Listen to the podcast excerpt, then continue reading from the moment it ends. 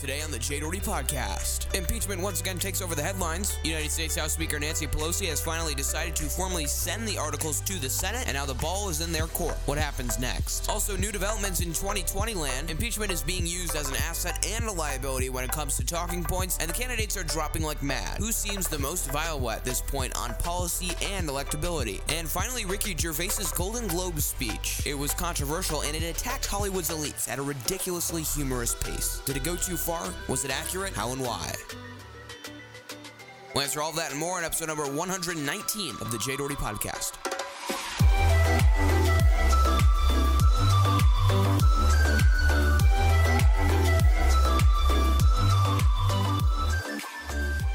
This is Jay Doherty Podcast. And now, broadcasting live from downtown Chicago, here's your host, Jay Doherty. That's correct, ladies and gentlemen. Welcome back to another episode of the Jay Doherty Podcast, episode number 119. It is about 4 p.m. It's a little bit later start to this podcast today, and we have so much planned. We're going to get right into it with the big story of the entire year, probably uh, the one that has taken over the headlines in just so many ways. Nancy Pelosi has sent the articles to the Senate, the articles of impeachment to the Senate for their uh, whatever they're going to do with it next. Probably just going to quit him.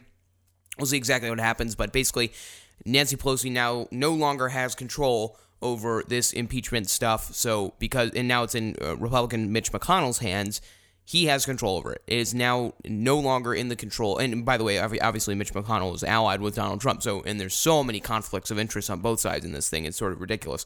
But it's no longer this impeachment investigation is no longer in Nancy Pelosi's hands. And I think in order to understand the significance of that and why that actually matters, we have to go back to the beginning, at least short, very briefly recap how this happened.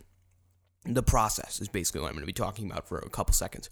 As we've witnessed, impeachment starts with an impeachment inquiry. That's what the Democrats launched to get this entire thing going, in which usually it's proposed by the opposing party. In all cases in the history of this country, it's been imposed by the opposing party uh, into actions they feel that may need to be prosecuted.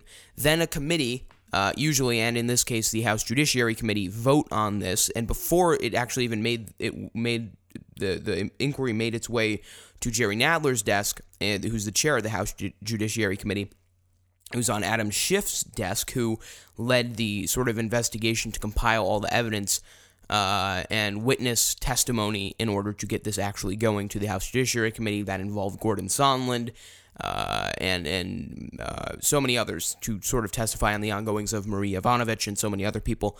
So that is where it goes from basically to to recap. It goes from House impeachment inquiry launched by Nancy Pelosi to Adam Schiff chairing the House Intelligence Committee to Jerry Nadler chairing the House Judiciary Committee, all the way back to Nancy Pelosi, where uh, whereby all of her representatives uh, in the House of Representatives, which has a 232 to 197 majority in the House right now, vote on it. So that means that even if 34 Democrats were to vote against impeachment, it would still go right the way to the Senate and leave their hands and go and escalate in its case.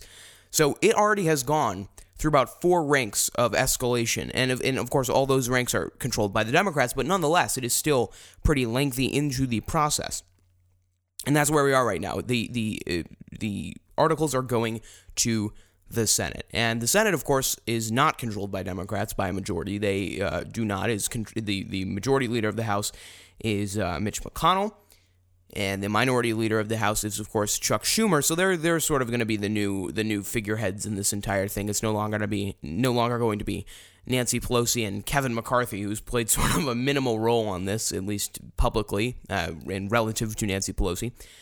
Uh, but that's where we are right now. So back to the present. Pelosi's part in the days leading up to this ceremony, where uh, this case is effectively transferred from the House, which of course she is the boss of, to the Senate, which Mitch McConnell is the boss of was unusual to say the least. When she was signing this thing, she looked really happy. It was sort of strange. She handed out pens at the ceremony. You probably have seen presidents uh, hand out pens. Uh, large, you know, chairs of, of committees hand out pens when they're sort of signing something celebratory.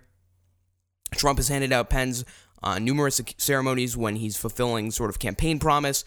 Uh, or something that's like a big deal that's really like a ginormous advancement for the history of our country.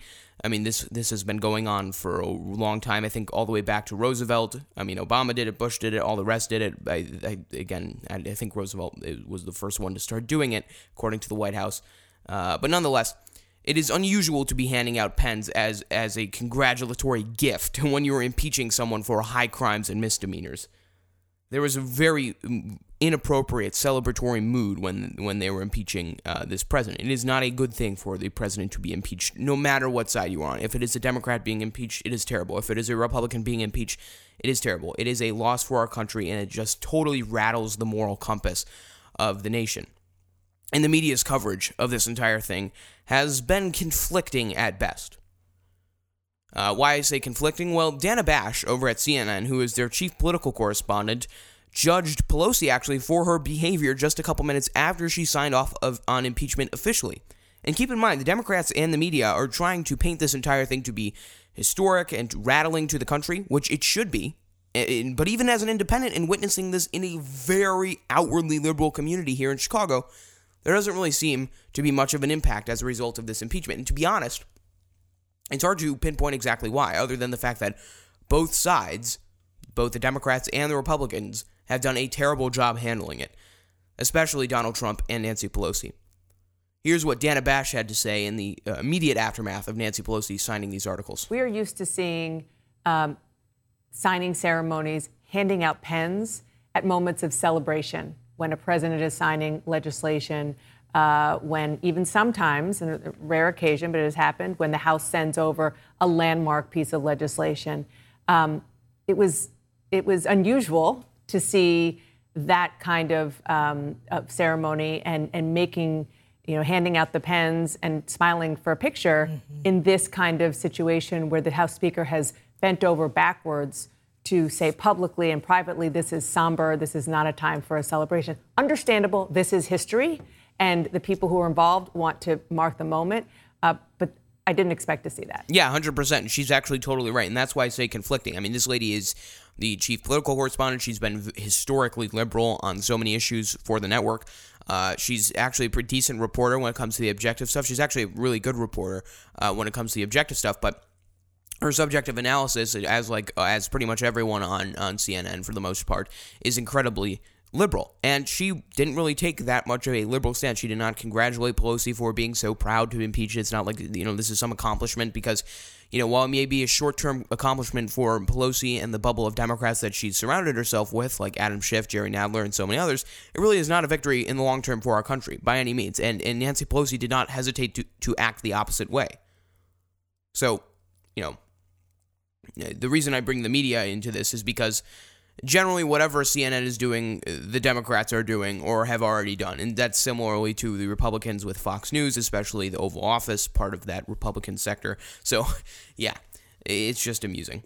Uh, Kamala Harris also reacted to this. She's the former presidential candidate. She dropped out of the race a couple weeks ago. She still has her seat in the Senate, by the way. Not to mention, you know, Bernie Sanders and Elizabeth Warren, uh, who continue to hold their seats in the Senate, even though they're um, running for president to get this guy who they're impeaching out of it. There's, of course, absolutely no conflict of interest there. anyway, Kamala uh, was caught red handed laughing about. Uh, well, it wasn't about this per se, but it was on MSNBC. It's hard to visualize without without uh, video, so we'll have the link at j-doherty.com slash Kamala laughing. But basically, Kamala is uh, in the hall of the Senate or, or somewhere in the Capitol she's talking with someone off camera, just laughing, having the, the greatest time of her life. But as soon as she realizes the camera is on, she goes right into the sadness and serious, very solemnity, uh, you know, mind set of mind or frame of mind with this investigation and this impeachment.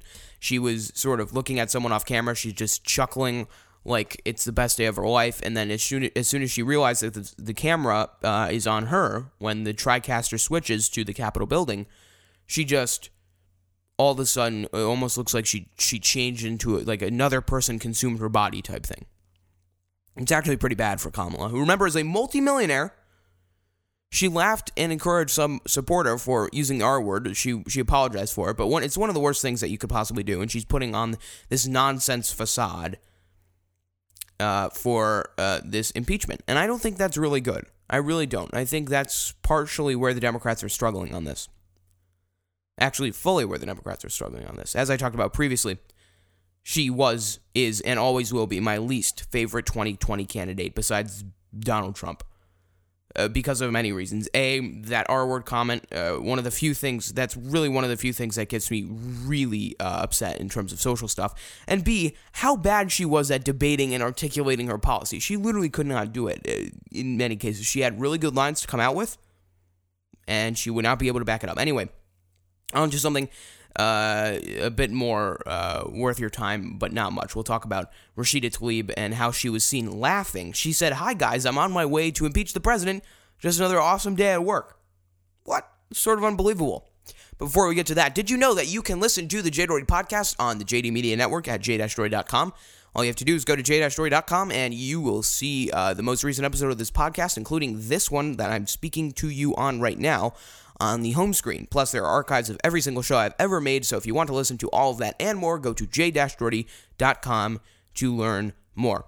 Okay, Rashida Tlaib was seen laughing. She literally recorded a, a selfie video of herself laughing. She was like, Hi guys, I'm on my way to impeach the president. Just another awesome day at work. Here's what she said. She posted this on social media, just a casual video. She sort of speed walking through the, the long hallways of the Capitol. Hey everyone, I am on my way to the United States House floor to impeach President Trump. You can just hear her smiling. On behalf of my incredible district, 13 districts strong, let's do this.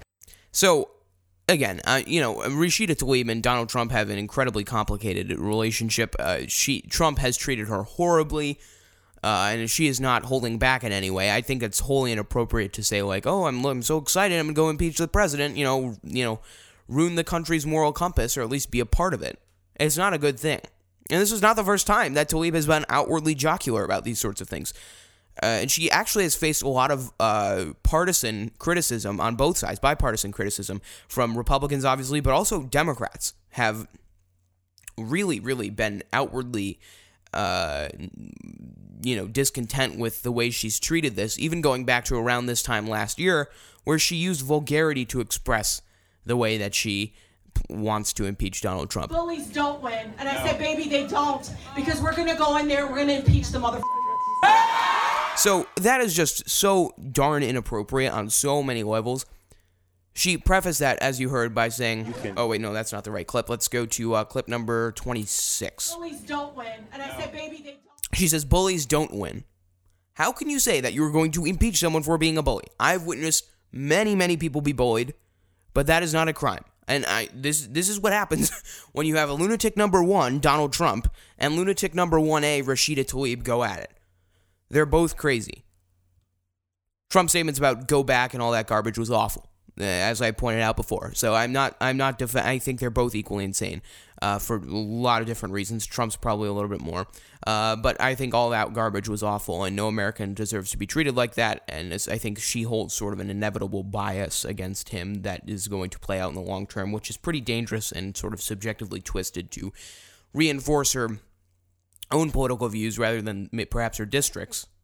And maybe not, I don't know. But there were, however, sprinkled across the past couple of months some, some more reasonable responses from Democrats. I'm not only just playing the worst ones, I'm going to talk about some good ones uh, to Tlaib's statements, both recently and in the past. Uh, also, impeachment as a whole, and there's also really good compilation from Global News where they go through uh, how Democrats originally responded to Rashida Tlaib's remarks all the way back in 2019, the beginning of 2019. John Lewis, in my opinion, had the best response. And keep in mind, this guy is a hardcore Democrat who's served in the Congress for decades. cannot accomplish very much of anything unless you have civility. So I would say that they are inappropriate. Yeah, exactly. That's that's literally ex- what you have to say. And John Lewis has served in Congress for a for quite some time. He is a long term Democrat uh, and you know very very good person and an, an activist in so many different ways. So, I mean, he is certainly. I mean, he's been in the House since 1987. That's what it says. So, I mean. Again, he's a hardcore Democrat. He did not like what Rashida Tlaib had to say about impeachment.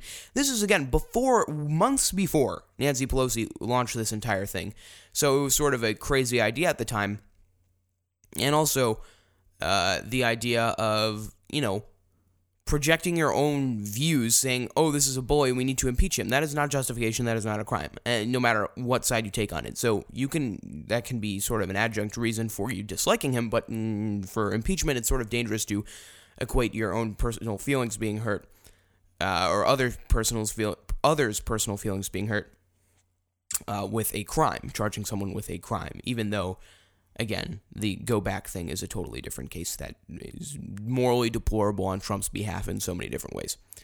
Uh, here's that compilation I was speaking about from various Democrats when Rashida Tlaib said these crazy things about impeachment when uh, it first when when she first made these statements. There's a lot of heated discussion going on. We ought to get the level down, open up the government, get people working, get the American government working for the American people. I don't think we're at the impeachment stage, and I think that we have to uh, also try to get something done for the American people. That's why they hired us. You don't, impeachment would tear this country apart. You got to have facts, but we still have a responsibility for oversight. That Those are all Democrats, by the way. 100, you know, 200, 300 million allies who feel that the president is not doing a good job and that the country would be better off uh, if he weren't in the White House.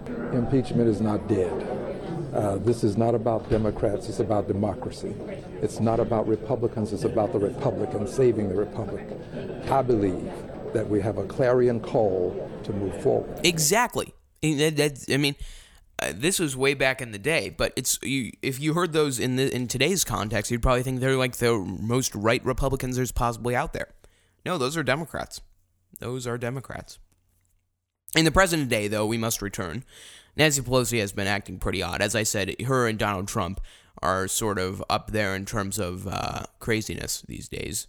Uh, well, I don't know if that's pretty fair. I mean, Nancy Pelosi still has some grasp on reality, but she's been acting pretty odd. Like, actually, sort of strange. First, the fact that she was smiling while handing out those pens and then basically said that the allegations that uh, are being made against Trump are almost the equivalent of evidence. This is where it gets really dangerous, going off of what Rashida Tlaib was previously saying about this. She basically equated, or somewhat equated, the idea of allegations against the president for uh, misconduct as uh, something that is close to evidence. And she makes it a little bit clear, but I think playing, uh, you know, dancing around these words is a little bit dangerous. Here's what she had to say in her weekly press conference. Uh, so, in any case, it's not a question of saying uh, what proof, it says what allegations have been made. And that has to be subjected uh, to scrutiny as to how we go forward. But it should not be ignored uh, in the context of other uh, events that have happened that would substantiate uh, some of that. So yeah, she's sort of dancing around things, being a little bit unclear. But to say that, you know, almost insinuate that allegations have uh, the similar weight of evidence in a judicial system when she is presiding over the entire House, a little bit dangerous. That clip I played came from her weekly press conference where she actually took quite the interesting stance on the actual events within the impeachment, some new ones, specifically the man himself, Lev Parnas, the, the Soviet born Giuliani allied Trump supporting Ukrainian. He has been indicted for falsifying documents, and Democrats want to bring the guy in as a witness to Trump's actual impeachment in the Senate. So that's sort of funny. I mean, he has so many conflicting interests. I would never like to call anyone guilty before they've. I never like to call anyone guilty before they've been convicted of anything, and he has not been convicted of anything. He's only been charged. But this guy, along with his compadres Igor Fruman, who was discussed in, in quite some great length on episode number 111 of the Jay Doherty podcast, as well as Andre Kukushkin and David Correia. they were all indicted for the following, as stated by uh, Geoffrey Stephen Berman over at the uh, United States Attorney General's uh, uh, district office in uh, New York. He says, quote, the defendants, and this includes uh, Kukushkin, Correia, Fruman, and Parnas, the defendants broke the law to gain political influence while avoiding disclosure of who was actually making the donations and where they, the money was coming from. Okay, so then it goes on a little bit. But just to give you some context, these guys are, are slicksters. They're trying to do Rudy Giuliani's business and, and so many other things. This may not make sense right now if you haven't been following it, but I'm going to sort of explain it after I read the entire thing. The entire first paragraph from the uh, Attorney General's district office in New York. He says, quote, they sought political influence not only to advance their own financial interests, but to advance the political interests of at least one foreign official, a Ukrainian government official who sought the dismissal of the U.S. ambassador to Ukraine, protecting the integrity of our elec- elections and protecting our elections from unlawful foreign influence are core function of our campaign finance laws. And as this office has made clear, we will not hesitate to investigate and prosecute those who engage in criminal conduct that draws into question the integrity of our political process. So obviously you can see that whole paragraph plus a little bit of extra basically reads that these guys were pro Trump, pro Giuliani, and they led a money based campaign to get rid of Ukrainian ambassador Marie Yovanovitch from her office. The man behind this, the point person, Mr. Rudolph William Louis Giuliani. You know why he doesn't stay out of these messes. I really don't know. He could he, he could be living a decent life, maybe have a good law practice, you know, just or or just live off of his legacy as New York mayor, New York City mayor. But no, he gets into these messes with foreign countries about, you know, uh, election interference. Why, oh, why does he do this? I don't know. Giuliani uses Parnas and Fruman, two of those uh, people, as I talked about in episode number 111, as Ukraine point people. That's what I like to call them. And all Parnas wanted, for whatever reason, is to get Yovanovitch out of her seat as uh, U.S. ambassador to Ukraine. And um, if you cannot talk directly, I mean, so that, that was sort of his motivation. He was trying, and same with Giuliani's, they were trying to get her out of her position and trying to get the president to fire her because he's the one who has the authority. But Parnas could not talk to uh, Trump. So he has to talk to the person that he knows that is closest to Trump, which is Giuliani, the president's personal lawyer. So he's going to talk to his lawyer, and that is basically the, the functional equivalent of talking to the president. Uh, and that's what he did. So right now, Parnas is in panic mode. He's been indicted. He's going on. He's on bail right now. He's going on every network to make his case and answer reporters' questions about what he did or did not do in Ukraine. And this has not been going too well. I mean, he, Giuliani, and Trump are sort of like the three idiotic musketeers in this situation. It is a chain of guilt placement that is being painted by Parnas, as I like to call it basically, in my mind, what happened, and was still we don't know the complete picture, is Trump tells Giuliani what to do, Giuliani tells Parnas what to do, and somehow, as a result of all of this, in a foreign country, none of them are guilty. Here's Anderson Cooper on Thursday night asking uh, Parnas about what I like to call this chain of guilt placement. Rudy Giuliani said on speakerphone to the man who now runs Ukrainian intelligence that you represent Giuliani and the president. Absolutely. No, the president directly. He knew you represent the president. Correct.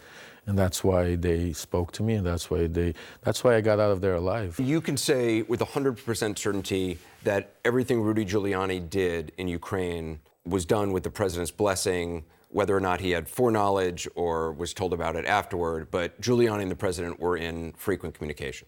Beyond frequent, several times a day. Um, the, uh, Rudy wouldn't do anything without the president, so just like I wouldn't do anything without Rudy's. So you can see this guy is sort of a goofball, just trying to, you know, sort of out there to make money. Uh, and, and, you know, uh, this guy, I mean, I'm a strong believer in innocent until proven guilty beyond a reasonable doubt, but there is no reason that he should be brought in as a witness in this impeachment investigation, as Nancy Pelosi and other Democrats have suggested. Uh, why? Because he has a laundry list of conflicting interests. And not only that, he, like Giuliani, are pathological liars. Speaking of pathological liars, here's Donald Trump being asked by Jim Acosta whether or not Trump even knows of Lev Parnas. And just keep in mind, he literally just said on Anderson Cooper's show that, uh, Andy Cooper's show, that uh, Giuliani was in constant communication with Trump on what to do about Ukraine. And then Giuliani sort of, uh, I don't know if this was with the, pres- the knowledge of the president or without the knowledge of the president, forced him to, or not forced him, appointed him to be sort of his Ukraine point man because he had connections. And of course, in, in that same Anderson Cooper interview, Parnas says, "Oh no, I don't have any connections. My partner Igor Fruman, who's sort of like his brother in this entire situation, they've traveled together multiple times. They they do their sort of dirty work together and all this stuff. He's saying, "Oh no, he has the has the the contact." So Parnas is just taking this from all different angles and trying to push it off on other people. And we don't know what he's done. We don't know what he, you know what what these other people have done, but you can see that there's so many different uh, conflicting interests here and so many uh, different uh, sort of uh, standpoints of potential guiltiness. And where does everything, if you draw the line back to anything, it's always Donald Trump. So here's Jim Acosta from CNN uh, asking uh, D- Donald Trump if he knows of Lev Parnas or even has spoken to Lev Parnas. What is your response to Lev Parnas, who says that your efforts in Ukraine were all about 2020? You just wanted Joe Biden out. What's your response? Well, I don't know him. I don't know Parnas, other than I guess I had uh, pictures taken, which I do with thousands of people, including people today that I didn't meet, but uh, just met him. Uh, I don't know him at all. Don't know what he's about. Don't know where he comes from. Know nothing about him. I don't even know who this man is, other than I guess he attended fundraisers, so I take a picture with him. Uh, I'm in a room. I take pictures with people. I take thousands and thousands of pictures with people all the time. So, uh, I mean, uh, you know, I, I don't know what to believe from that. But he says that uh, that Parnas, uh, that he doesn't know Parnas at all. It's a sketchy operation. I mean, really, why why would you just get into it? And how does Biden come into it? Also, if, if none of this makes sense, if I'm, what I'm talking about makes no sense, I'd highly recommend listening to episode number 111, where I sort of go in more depth into uh, what Lev Parnas and Igor Fruman's role uh, is. Basically, they're to summarize very briefly, they're using straw donors to influence PACs uh, uh, from the Republican Party and Trump, so they could somehow get Marie Iv- Ivanovich, the uh, the uh, U- U.S. ambassador to Ukraine, fired. That's basically what they're doing. Uh, and so many other things as well. I mean, if you want to read the indictments, we'll have them on the website, j-doherty.com. Anyway, the power uh, of this impeachment thing has been amazing. And on Tuesday, the Senate will vote on what is to come next. The ball is now in Mitch McConnell's hands, and we're going to keep an eye on it. We're going to see exactly where what happens, where this goes, and sort of the future of impeachment. It's interesting times, really interesting times, and the way that people are treating this, I don't know. I really don't know what to think of it. I, I think people are not taking it with the seriousness and the solemnity that it deserves because it is a terrible thing when a president gets impeached. It is a, you know, I mean, it is a historic event no matter what side you take on it, but it, people are not treating it as such. And maybe it's just because the public's disinterest in it and, and, and, you know, maybe it's not. Also, it's probably because Trump just has such a loyal band of supporters who will literally, as Trump has said himself, if he goes out onto uh, you know Fifth Avenue and shoots someone in the head, he'll still have the exact same you know number of voters. So that's probably big reason why he, uh, I mean, he's still succeeding. In fact, he was at a at a rally during the 2020 presidential debates, and he was just going off, and you know no one cared about anything. They didn't really seem to care or understand the veracity of this impeachment scandal uh, all his voters didn't really seem to care. We'll talk about that next, as well as the CNN debate 2020 candidates. Oh, this is so interesting. This is, in my opinion, way more interesting than the impeachment stuff. I'm just saying, from my own personal perspective, we're going to talk about uh, 2020 candidates coming up next on episode number uh, 119 of the Jay Doherty podcast. Talk about the winners and the losers of the debate and what the entire thing means for the future of our country. This is the Jay Doherty podcast.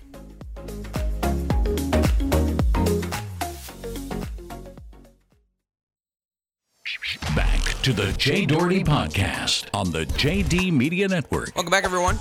Jay Doherty Podcast 434, broadcasting live. Thank you very much for being back here and listening to the Jay Doherty Podcast, episode number 119. 2020 candidates fought it out on the CNN debate stage, and boy, that was interesting. Sort of ridiculous, but really, really interesting and really, really great, actually. I'm going to go through who I think won and lost in that order. But first, we have to establish some context. This was the smallest presidential debate that we've had so far. There, with with just two candidates recently dropping out, I think we've narrowed it down to the final six. And uh, it just so happens that the winners of these six, and perhaps in addition to Andrew Yang, uh, it was the arguably the best and quickest uh, on their feet. These people. Uh, up on this debate stage, and that's not really saying much, are the ones that are most likely to uh, lose the presidential debate. The people who are the fastest, the, the are the, that are the best. They are the people that are most likely to lose. In my mind, really. In other in other uh, realms of context, the debate was moderated by CNN's Wolf Blitzer, Abby Phillip, and the Des Moines Register's Brie Pfannenstiel. It was incredibly biased, of course, as to be expected, um, but really fun to watch. It got off to a little bit of a rough start, and I'm not even talking about about the candidates. Listen to how Wolf Blitzer opened up the debate. From Drake University in Iowa. This is the CNN. You see, he says in Ohio, Iowa. It's like, oh, I just realized what state I'm in, which is sort of, in, which is sort of interesting when you compare it to something that we we're going to hear from Trump in a couple minutes. We'll just let's just listen to that again. I think that's funny. Live from the CNN debate in Ohio, Iowa. From Drake University in Iowa. Oh, yeah, that's funny. Okay. It, it, it also closed pretty roughly, considering this audio that revealed what both Elizabeth Warren had Bernie Sanders, both losers of this debate, in my opinion, said to each other. This is some tabloid stuff right here. I think you called me a liar on national TV. What? I think you called me a liar on national TV. Let's not do it right now. You want to have that discussion? We'll have that discussion. You called me. You told me. All right, let's not do it now. I don't want to get in the middle of it. I just want to say hi, Bernie. Yeah, good. okay, that's Tom Steyer right there. Uh, and it, with no, con- if, if you haven't seen that, if you haven't seen the debate, that's actually good because that's probably a lot more interesting than if you have not seen the debate. If you just heard that audio, and we're going to explain all that and more. And then before we do that, we're going to get to the winners and losers of the debate. But first, did you know that you can listen to the Jay Doherty podcast on your Amazon Echo device now?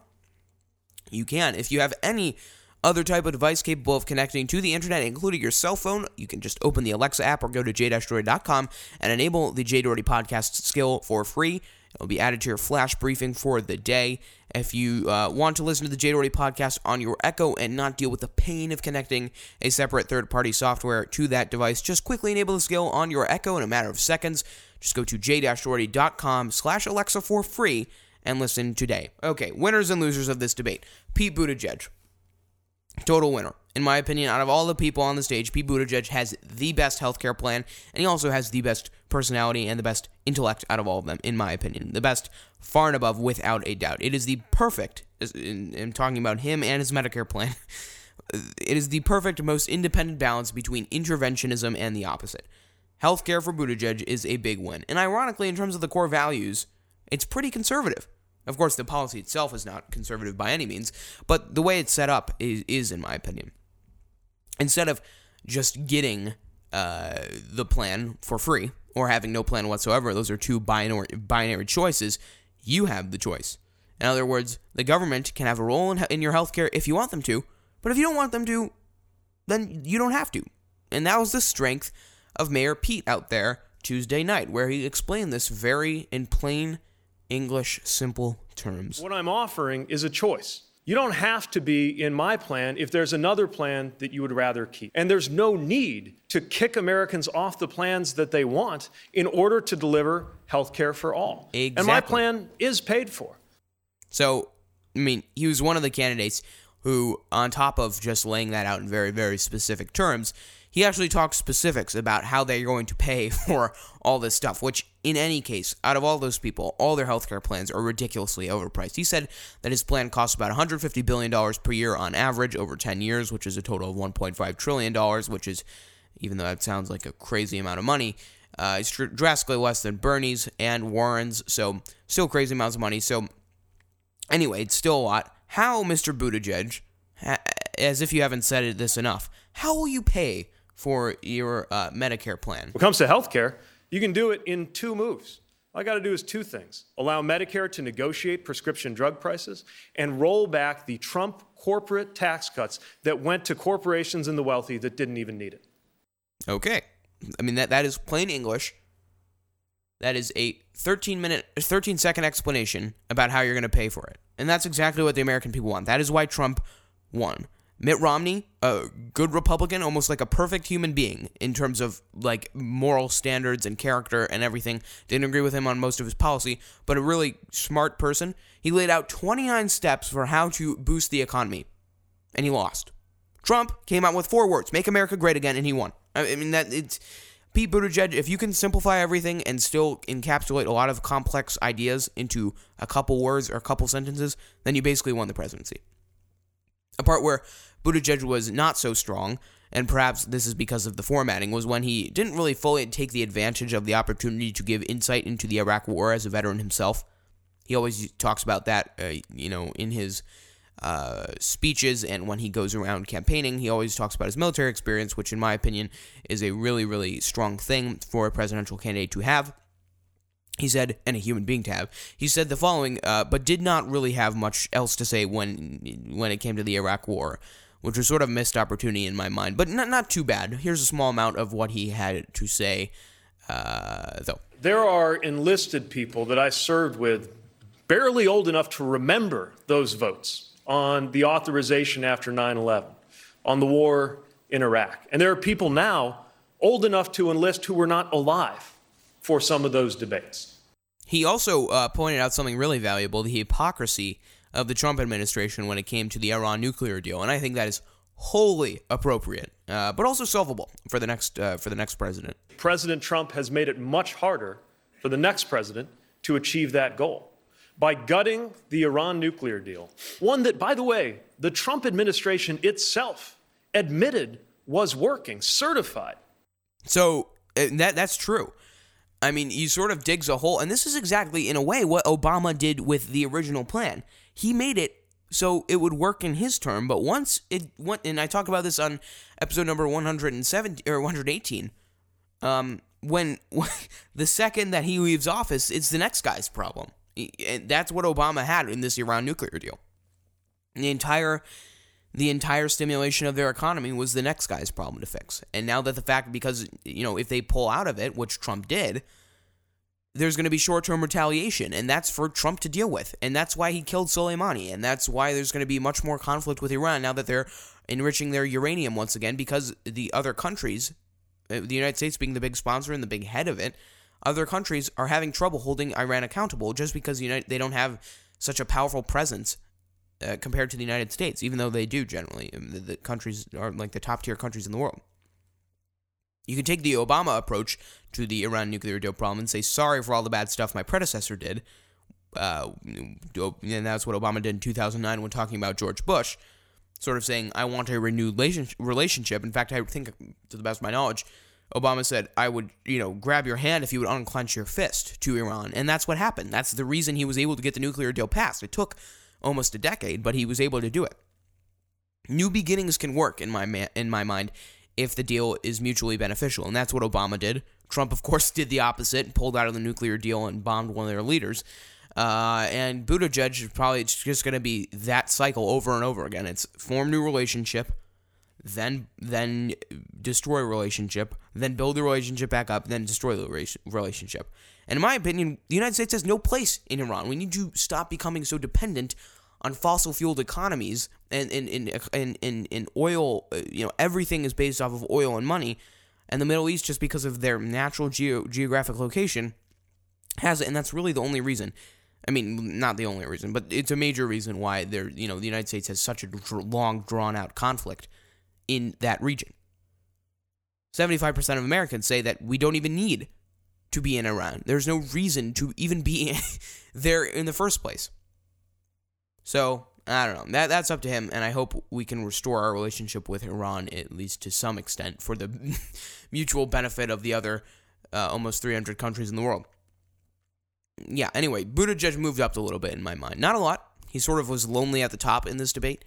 There wasn't anything particularly special for him. He didn't have any crazy one-liners or anything.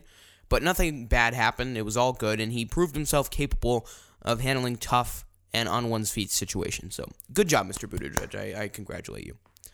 Amy Klobuchar was another winner. Actually, the only other winner. She also did pretty well. She was moderate and reasonable, like Buttigieg. She sort of opened up kind of weak and hypocritical when it came to Iran, though. Not too great of a start, but she, she made room for improvement. We have a very important resolution. We just found out today that four Republicans are joining Democrats to go to him and say, you must have an authorization of military force if you're going to go to war with Iran. That is so important because we have a situation where he got us out of the Iranian nuclear agreement, something I worked on uh, for a significant period of time. As president, I will get us back into that agreement. I will Thank take you. an oath to protect and defend our Constitution, thank you. and I will mean it. Okay, well, that's so handy dandy. So there's two parts to what she had to say. Uh, part A, hypocrisy much? I mean, she is literally saying that this is this thing is essential to have at least Congress be notified if America is planning on going a war or striking a foreign country, a foreign nation. The notification part, which I am for, I'm actually really for that. At least the public, and even if it's in the short term, it's like okay, in two minutes we're gonna blow up the leader of Iran. Okay, that's great. Because it, for so many different reasons, uh, for the stock market, for the general, you know, notification of the United States, and so many other things, Uh, and also, it's not so much of a four hour delay because all it is is literally just four hours. As soon as the guy is killed, there's going to be people who are going to be reporting on it anyway. So, you know, anyway, anyway, that, that's sort of what I'm saying then on the notification part, just from my perspective. But also, she worked with the president, a president, Obama, on a nuclear deal for that country. And that same president attacked Libya without the notification of Congress or the American people. So, hypocrisy, hypocrisy. She's saying that Trump was mandated to notify Congress and the general public that he's going to strike uh, Iran's Soleimani when the president that she was just boasting about working for literally launched a drone strike on Libya without notifying Congress or the public. Or launched a strike on Libya or did, you know, took aggressive action against Libya. So, hypocrisy, hypocrisy. President also doesn't always have to deal with procedure, but I really actually don't think it's smart for either president for Obama or Trump or Bush or whoever the next president is to notify the people in these in these sorts of cases where they feel it is necessary to strike because that's just dealing with unneeded layers of bureaucracy in many cases. I mean, what I like to call procedural nonsense. It's really not bureaucracy, uh, and it's defined in its strictest terms. But why why make it a why make it a hassle? So I think in, in very limited use, in extreme moderation, not notifying people is a decent move for the president. But why even bring that up? Just just make the point and get on with your day. Uh, I said there were two parts. That's the first part. The second part is I would make a promise to fix the parts that have proven to fail with a nuclear deal. As I talked about in uh, episode number 118, there was no reason to believe that overwhelming appeasement is the only diplomatic solution to a problem, especially within Iran. There really isn't any reason to believe that. And in terms of U.S. policy with Iran, that is something I'm scared of with Klobuchar. Or at least I would I would be scared. Or I was scared for for like you know maybe 30 minutes because she changed her mind later in the debate. She literally changed her mind. She changed exactly what she said. Uh, she said that she would alter parts of this nuclear deal if she became president about 15 minutes later. She rambles on here, and before we listen to that, I just want to play exactly what she said previously in these first 30 seconds. Just listen to the part about where she says that she worked with Obama on the nuclear deal and that she's going to bring it back into place within the United States, and that will solve all the problems. We have a very important resolution. We just found out today that four Republicans are joining Democrats to go to him and say, you must have an authorization of military force if you're going to go to war with Iran that is so important because we have a situation where he got us out of the Iranian nuclear agreement, something I worked on uh, for a significant period of time. As president, I will get us back into that agreement. I will Thank take you. an oath to protect and defend our Constitution, thank you. and I will mean it. So she literally says, "As president, I will take, I will, I will get us back into that agreement." That is that is a direct quote from her. Then, 15 minutes later, and again, she's sort of rambling here. Here's what she had to say. She said that she would fix part of it. I would start negotiations again, and I won't take that as a given, given that our European partners are still trying to hold the agreement together. My issue is that because of the actions of Donald Trump, uh, we are in a situation where they are now starting, Iran is starting to enrich uranium again in violation of the original agreement. So, what I would do is negotiate. I would bring people together, uh, just as President Obama did uh, years ago, and I think that we can get this done. But you have to have a president that sees this as a number one goal. And in answer to the original question you asked uh, the mayor, uh, I Here would not allow Iran to have a nuclear weapon. And then you have to get an agreement in place. I think there are changes you can make to the agreement, better sunset, some changes to the inspections. But overall, that is what we should do. Okay, so I mean, she literally says, "I, as president, I will reinstate this exact agreement." And then 15 minutes later, I'm going to change this agreement and then reinstitute it. So make up your mind. I mean, that's really the, the, the summary here. At least she's clear, though. I mean, she really is clear. She, she's good at communicating what she's trying to say. Uh, but, you know, she rambles a little bit, but what she's trying to put her point across is clear. And that's where I sort of appreciated what she was saying.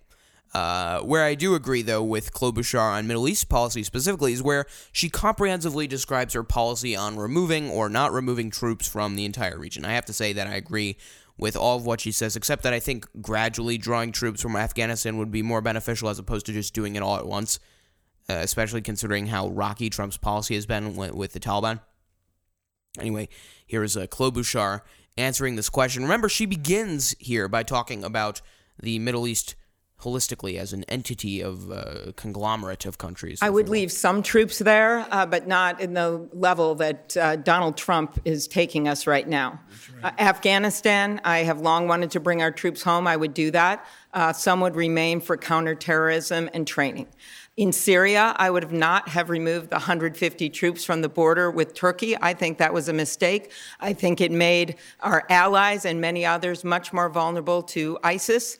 Um, and then when it comes to Iraq, right now, I would leave our troops there, despite the mess that has been created by Donald Trump. Perfect. That is literally a perfect answer. By all means, in my opinion. Uh, you know, she says, this is what we need to do she I mean it's it's almost like I mean she probably rehearsed this, but uh, she says, "Look, I will leave some troops there in Afghanistan, in Syria, in Iran, in Iraq." And answers the entire questions within a very brief 33 seconds and 80 milliseconds. Also, she had a pretty cringy moment at the end where she couldn't remember Kansas Governor Laura Kelly's name. Oh boy, this is this is just sort of I don't know. I, I it's not terrible, but it does not help her in, in any way, in my opinion. You have to be competent. And when you look at the facts, uh, Michigan has a woman governor right now, and she beat a Republican, Gretchen Whitmer. Kansas has a woman governor right now, and she beat Chris Kobach. And her name um, is, I'm very proud to know her, and her name is um, uh, Governor Kelly. Thank you. Uh yeah. Uh, she she maybe she just remembered the the last name uh, and then seemed to keep going. She was answering a question about uh, women in in politics, uh, and uh, she she had probably the best response out of everyone on that stage uh, about women in politics. Uh, you know, citing the people who have been very successful, and uh, that was a little bit cringy. Did not help her at all, but um, it was a little bit. You know, it's, it's not terrible. It's not really that bad. Uh, so those are the winners: Amy Klobuchar and uh, Pete Buttigieg. By far, in my opinion, the winners. They're probably the most moderate, besides Joe Biden out there, uh, and they did pretty well.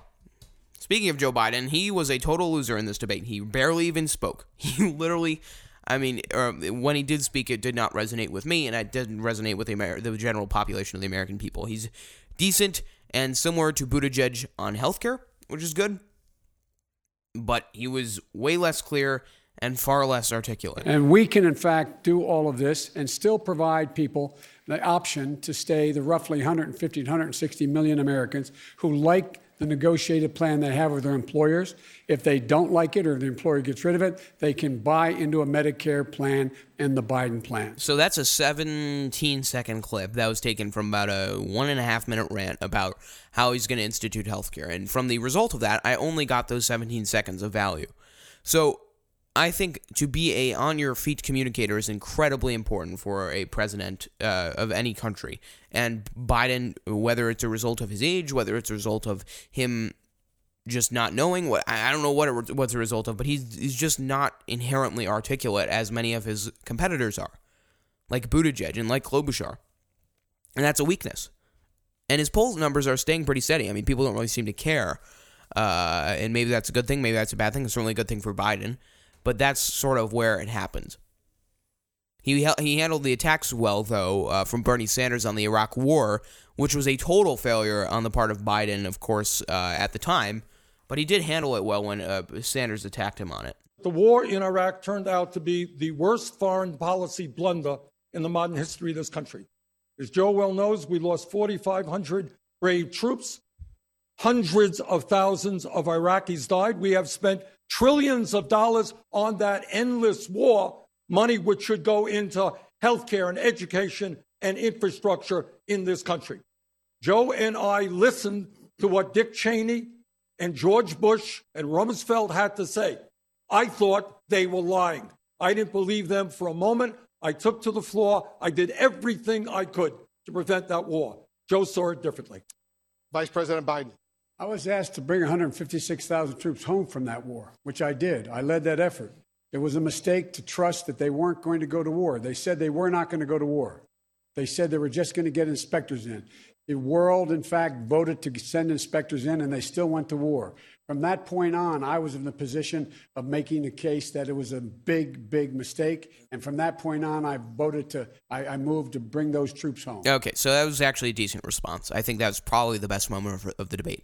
And it's not a good look to defend, uh, to, to have your defense moment be the best moment of your debate, because obviously that's the thing that you practice the most. You knew you're going to be attacked on it. And that's the liability that Joe Biden has. It is an asset that he has such high level executive experience but it is a liability because people are questioning his records based off of current events that are currently happening and things that he did previously to perhaps contradict his current philosophies on on what are, what is happening right now.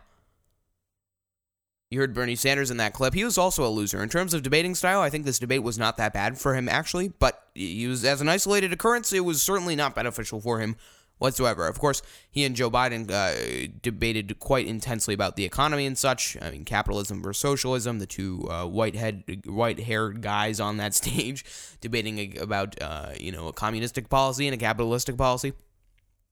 Or socialist policy, I guess you could say. He was pretty socialist, but sort of conflicting about on his views about Iran. That's what uh, Sanders. I'm talking about Sanders here. He said that there should be an international coalition of countries instead of a multilateral agreement where the U.S. acts unilaterally to do whatever they want. This is really where you get into the hardcore isolationist kind of conglomerate of multi of of multinational deals. It's very very funny. What we need to do is have an international coalition. We cannot keep acting unilaterally. As you know, the nuclear deal with Iran was worked on with a number of our allies. We have got to undo what Trump did bring that coalition together and make sure that Iran never gets a nuclear weapon. So yeah, I agree. I actually do agree. There there there needs to be cooperation with uh, multiple countries on an issue.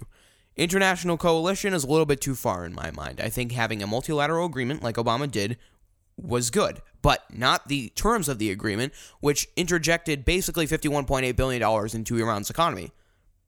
Trump says that it's 150 billion dollars, which is just fact like factually untrue. Uh, but 51.8 billion dollars into their economy did not help the United States in any way. It did not help the allies of the agreement, and you do not need, as I've talked about before, and as I said earlier on this episode, overwhelming appeasement is not the answer to diplomatic solutions within Iran. It's just not. That that's that's just the answer, and and as been as has been proven multiple times by the actions of Obama and the actions of Donald Trump. Uh, I actually thought that he was going to say in that clip that he wanted to bring back the Obama policy. Of course, he has laid out his troop plans time and time again. But the fact is that in terms of locking the United States into a long term deal, that policy was not elaborated on much in the debate from Sanders. In terms of economic policy, sort of once again took the extremely liberal approach to hating NAFTA, a law signed by the husband of his former 2016 opponent. Uh, sorry, the, the wife of his 2016 opponent, uh, Joe Biden, who thank God still believes in capitalism, is is a working form of economic doctrine, was being compared by Sanders and their views, their views, sorry. And while Sanders has decent criticisms of NAFTA, ones that I actually partially agree with, I don't think they accurately manifest into the entire holistic principle of free trade in the West. On top of the fact that the deal was replaced by Trump's uh, Mexico Canada agreement. There's a little bit of confusion there. Joe and I have a fundamental disagreement here, in case you haven't noticed. and that is NAFTA, PNTR with China, other trade agreements were written for one reason alone, and that is to increase the profits of large multinational corporations. And the end result of those two, just PNTR with China, Joe, and uh, NAFTA, cost us some four million jobs. Okay, so I think saying that the only reason that those trades were those agreements were um, written was to enrich corporate companies is just untrue. And that is uh, certainly an unintentional or maybe intentional consequence of what was happening. Probably intentional in many cases, especially Clinton, Bush, and Obama.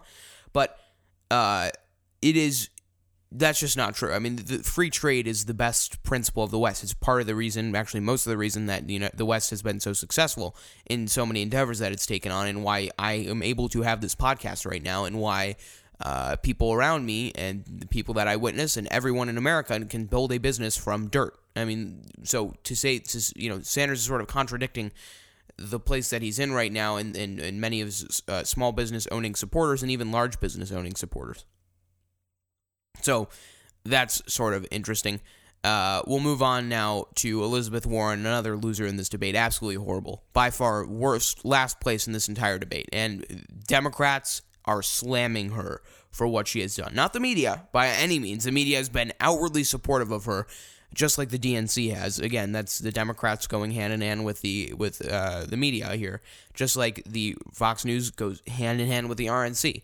But I'm just saying the the way that uh, that Elizabeth Warren treated Bernie Sanders and then the way that the Bernie Sanders is treating the media is going the exact same. It's the opposite when it comes to Elizabeth Warren. The media is doing everything they possibly can to in to support Elizabeth Warren, to make her look like the victim, to make her look more powerful, but it's just miserably failing because there are a lot of Sanders supporters that are hating on what she's done. Well, and if this, if this makes no sense, we'll talk about the context uh, of what this is. But anyway, just so you understand the, the, the scale of how angry Sanders supporters, who are the leftists of the leftists of the leftists in this entire planet in the United States, the press secretary for his campaign, the person that would likely take over the job of press secretary or take the job of press secretary in the White House if he were elected, called out the media and why his why his supporters hate them and she demanded an apology from the from CNN to their campaign. In fact, when I watched Elizabeth Warren's first town hall appearance as a candidate, which was on CNN back in spring of last year, she was actually pretty decent. She was pretty good. The debate sunk her in my mind 500 points out of 100 by far. She was terrible. And much of that had to do with just how awfully unfair CNN's reporting has been about Bernie Sanders' situation. So much to the point where Bernie Sanders supporters, the most left of the left, as I said, are criticizing CNN.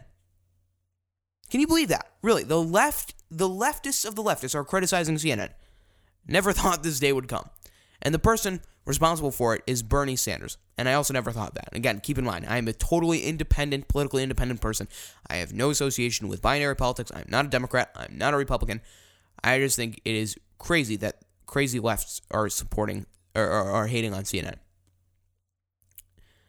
Uh, additionally, the the it's not only that they're treating Elizabeth Warren well, it's that inversely they are treating Bernie Sanders' campaign hor- horribly. And all roots from the fact that the DNC does not want Bernie Sanders, and arguably and probably the most politically liberal individual in modern U.S. politics, serving in the U.S. government, looking to become the United States president. There is a concerted effort by the DNC and interdependently the media to paint Bernie Sanders poorly, especially within the first couple of days. We saw it in 2016. It's happening once again. The DNC did everything they could to make sure Hillary Clinton not only became the nominee, but also tried to make her president, and they just could not do it. They did the nominee part, but they did everything they could to shut down Sanders. And ironically, the general public seems to be moving in Sanders' directions after CNN's quote unquote bombshell reporting that in 2018, According to Elizabeth Warren, Sanders said that a woman cannot become president. I have to admit, when I first saw the story, I was like, geez, Bernie, you were doing all right. And then, you know, some uninformed and stupid thing you said in the past comes out and ruins your reputation and possibly your bid for president. What the heck were you thinking when you said that? I mean, that is a terrible thing to say. Then I learned more about it. This whole thing is absolutely ridiculous. Bernie is so outwardly liberal, so much more than Warren. He was one of the first people to even bring up what at, was at the time the ludicrous idea that a woman could even become president. He said it 1988 on national television that a woman could become president. Of course, the idea is no longer ludicrous. And I actually think that there are lots of women who are more than capable, in fact, better than many men to become president. I happen to actually believe that it makes absolutely no difference what gender or race you are, as long as I agree with your values, character, and the policy you set forth. There should be no difference whatsoever in how you treat someone. But that is what Warren tried to make it about. And a couple days before this debate, CNN published a story that said, quote, the two agreed that they ultimately faced each other as presidential candidates. They should remain civil and avoid attacking one another so as to not hurt the progressive movement. They also discussed how to best take on President Donald Trump, and Warren laid out two main reasons she believed that she would be a strong candidate. Number one, she could make a robust argument about the economy, and number two, earn broad support from female voters. Sanders responded that he did not believe a woman could win based on the accounts of four people, two uh, people Warren spoke with directly after, directly soon after the encounter, and two people familiar with the meeting. So these people are probably Warren's campaign staff, if not Warren herself. I mean, you know, someone with direct ties to Warren definitely leaked this story to her to Bernie two weeks before the Iowa caucus, by the way. It was in 2018. The article goes on to say that evening in 2018, meaning that she knew that Bernie Sanders said this all the way back in 2018. They both announced their campaigns on the same day, February 19th, 2019, Sanders and Warren. So all the way back then, why didn't you why didn't Elizabeth Warren just shut down Bernie right on the same day and say this thing and really hurt him out of the gate? That would have been a great strategy, right? Nope, because it's 2 weeks before the Iowa caucus and the night before a debate that you release a story like this. I mean, if you look at all the evidence and all the facts, there's absolutely no way that Bernie Sanders said this. In fact, here's Bernie Sanders in 1988 saying that a woman could become president of the United States. This is 1988, before pretty much anyone even thought of this idea of a woman becoming uh, the president of the United States. The real issue is not whether you're black or white, whether you're a woman or a man. In my view, a woman could be elected president of the United States. The real issue is whose side are you on? Are you on the side of workers and poor people, or are you on the side of big money and the corporations? 1988, that guy said that. So to say that Elizabeth, that he said that a woman cannot become president is just not. True. I mean, I, I, there's no evidence to support that. There is absolutely no evidence to support that. There's overwhelming evidence to support the other side. There's no evidence to support the Warren claim. So I have no reason to believe it. Even though if he did say that, I totally disagree with that. It's an awful thing to say, and it's totally untrue. The article from CNN goes on to say Sanders expressed frustration at what he saw growing a focus among Democrats on identity politics, according to one of the people familiar with the conversation. Warren, toward, Warren told Sanders she disagreed with his assessment that a woman could not win, three of four sources said. So, um, that's sort of a different thing. Uh, what what this what this says. I think I don't think a woman become pre. So the, the like the way Sanders put it, I, there's there's two different ways of putting this, and two different ways the article says he put this. Number one, a woman cannot become president. That's what this article says that he said. And then number two, what they say in the article is that uh, a woman could not win. So those are two different things. In my mind, a woman not being able to win just because of circumstances that are out of their hands and them actually doing the job of president are two totally different things. So I don't think that's totally true. In response to this, and so so that's what I'm saying. I, I don't think this this story really aligns on top of the overwhelming evidence that Sanders probably did not say this in all likelihood. Um, the story goes on to say, "quote It is lucrative." This is what Bernie Sanders uh, says in response to this story coming out that really sort of damaged him out of the gate. He said, quote, It is ludicrous to believe that at the same meeting where Elizabeth Warren told me she was going to run for president that I would tell her a woman cannot win. It's sad that three weeks before the Iowa caucus and a year after that private conversation, staff who weren't in the room are lying about what happened. What I did say that night was that Donald Trump is a sexist, a racist, and a liar who would weaponize whatever he could. Do I believe a woman can win in 2020? Of course. After all, Hillary Clinton beat Donald Trump by 3 million votes in 2016. Perfect response. That was phenomenal response. And of course, a woman could win. Of course. Anyone who says otherwise just doesn't look at the facts. Really, they just don't. Um, but Bernie Sanders has been the most supportive of women for running from office, for office since the beginning of time. the guy's a dinosaur in politics, as we just talked about in that 1988 clip. The man is not a sexist. I really don't believe that he's a sexist at all. He's in it. Uh, he's not in it for himself. I think he likes to push his policy. And to be honest, he is the only one who has proved himself to be consistent, patient, and persistent throughout his career, and arguably more of those three things than any other person on that stage. I mean, Pete Buttigieg is pretty great. Actually, my favorite candidate by far right now, but he's only been mayor. You know, uh, he served in the military. He has more political experience than Donald Trump, but at least he's held elected office, served in the military, and is genuinely intelligent compared to Donald Trump. Even with that, though those amazing credentials of Mr. Buttigieg, he does not have the matched political experience like Warren and Sanders do. Now, of course, the persistence that Bernie uh, has does not mean that he uh, that he isn't crazy because of because many of his policies are. I mean, I really do think that. I, I do believe just like uh, pretty much every Democrat running for president, that Sanders is a really good man. I really do believe that. Generally, he is a good and honest person, which should be the standard in all American politics and all politics around the world. It isn't, but it should be. And also, logically, if Warren knew that Sanders said this awful comment about women and kept it to herself for what, 330 days, 333 days or something like that, not to mention the fact that uh, she had been friends with Sanders for years beforehand. In fact, there's multiple clips uh, of them hugging each other, of uh, Sanders endorsing, uh, or not endorsing, but Sanders supporting Warren, Warren supporting Sanders before they announced. I mean, they literally they announced their candidacy on the same day in 2019, February 19th. I mean, you're going to tell me that that wasn't somehow cordially planned? Crazy. And also, when Sanders said that thing in 1988 about how a woman can certainly become president, Warren was a Republican. That is how long ago that was. She switched eight years after he said that on TV. Of course, there's no correlation to that, but you know, I'm just giving you a sense of uh, how long ago that actually was. I mean, really, there is no way that he actually said that to Warren, and I think the media has been treating him horribly, horribly. Um, Tom Steyer, also a loser. Uh, he's a, he's actually a funny man. Not not a loser in general. I'm saying loser in the debate. He actually made some decent points, though. I mean, the only reason I put him in the loser category is because he has no chance of winning. Pete Buttigieg utterly destroyed him on climate change. And out of all of the people on that stage, he was quite clearly the least politically experienced. He spent millions, just like his fellow billionaire Michael Bloomberg, on uh, spending money. In fact, there was an article from NPR that says new figures show billionaire candidates spending big with little return. And that's probably just all you really need to know about this sort of thing. Guess this is crazy. Bloomberg has spent $200 million on ads. 200 million. Almost. Steyer 123 million, Buttigieg 22 million, Sanders 20 million, Warren 14, Yang 9, Biden 10, Klobuchar 6, Gabbard 3, Delaney 2, uh, Bennet 2, Patrick 2. Most of those people at the end have dropped out. $200 million for Bloomberg, 123 million for Steyer, and they're both at the bottom of the polls. Like, I mean, really.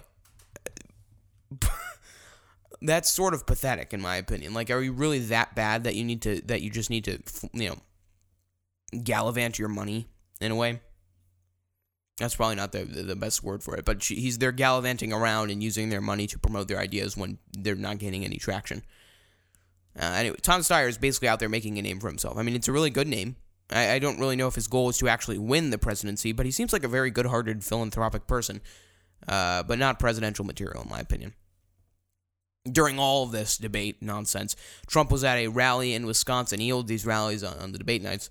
He attacked Joe Biden once again, quite amusingly. These these rallies are sort of just equally, uh, no, like ten times more insane than the Democratic debates what he says at these rallies. I mean, he just rants and rants and talks to his supporters and you know boosts his ego and all this nonsense. He was he was in Milwaukee in this rally and he was saying that Joe Biden doesn't know what state he's in when he's in these rallies. It was sort of funny. You ever notice with Biden, he's always calling the wrong state? And in your great state of uh, Iowa, Iowa, it's Iowa, right? No, it's Wisconsin. Oh, I meant Wisconsin. Oh, I didn't know I was in Wisconsin. That's fine. How many times has he done that? It's great to be in the state of Ohio. No, sir, you're in you're in Florida. Many times, right? The sad part about that, Sleepy Joe is right. You know the sad part about that? When you do that, you can't really recover. You can be Winston Churchill, make the finest remainder of remarks, but you get killed. And he does it every time. And the fake news, they give him a total pass, and that's okay. It's all right. It's going to happen to all of us someday. Yeah, it's funny. you hear Does him chuckling. Get that? Yeah. Yeah. Okay. So, I, I think that's just funny that he said that. I mean, I don't really, I don't take him seriously at this point on pretty much anything that he says, uh, which is not a good standard for the president of the United States. But, you know, we'll all get there someday. That's a funny, that's a funny thing uh, for for Biden, especially that they've made age such a big campaign deal.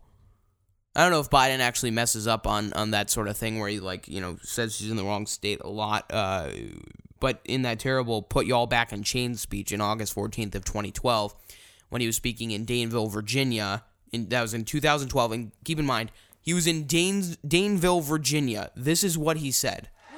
We need to stand with us. We need us to go out there and make sure, ladies and gentlemen, that with you, and I mean this, with you, we can win North Carolina Oh, again. my God. And if we do, we win the election if we win you. North Carolina and you're in Virginia, and he says we'll win you when he's saying North Carolina when he's actually in Virginia. that's funny, and that's probably what Trump was referencing. Someone probably, someone from his campaign staff probably just like showed him that and thought, okay, well I'm gonna multiply by that, multiply that by ten in my mind, and then go spew whatever nonsense I have in my brain. That's sort of the general strategy of all things Trump. Uh, but that's how it goes. This has been a long episode, uh, an hour and 10 minutes. I think what I'm going to do is just, uh, let's see here. Everything should be good on the live stream. I think I'm just going to end it right here because we talked a lot about stuff. I think the 2020 stuff is, as I maybe have articulated to you, way more interesting than impeachment and everything that has to do with impeachment. Uh, but super interesting times that we live in. And I just can't wait to see where both of these things go. There's so much more to come. And I mean, my prediction Mitch McConnell will acquit and presidential nominations. That is hard to say, really. I, I don't think it'll be Warren. There's absolutely no way it'll be Warren after this uh, failure that she just had. Um, and other things probably combined. Um, maybe Sanders, maybe Biden, hopefully Buttigieg or Klobuchar. I'd be happy with any of those. It's going to be interesting to see exactly what happens anyone but Donald Trump is basically the the, solution to this problem. I, I I think. Well, actually, maybe not anyone, but most people. Yeah. It's episode number 119 of the Jay Doherty podcast. I appreciate you listening. Go to j-doherty.com. I would really appreciate it if you sign up for our newsletter, where I send out uh, email updates every week. Latest podcast, latest topics, you can get all of it from the Doherty Files and j-doherty.com and the JD Media Network. I appreciate you so much for listening. We'll be back next week. Every Saturday, we broadcast live and put out a new episode. Follow me on Twitter at JDDJR777. Go to j-doherty.com to become a subscriber to our newsletter. Thank you so much for listening. This is the Jay Doherty Podcast.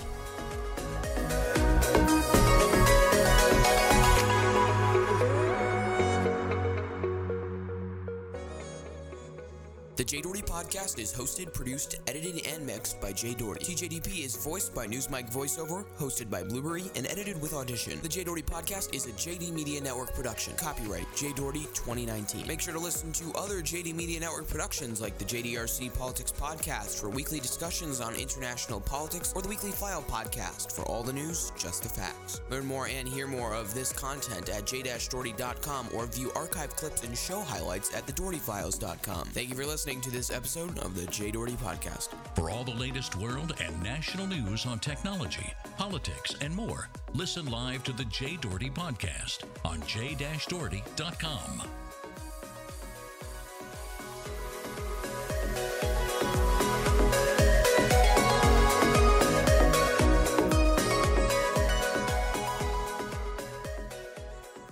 The JD Media Network.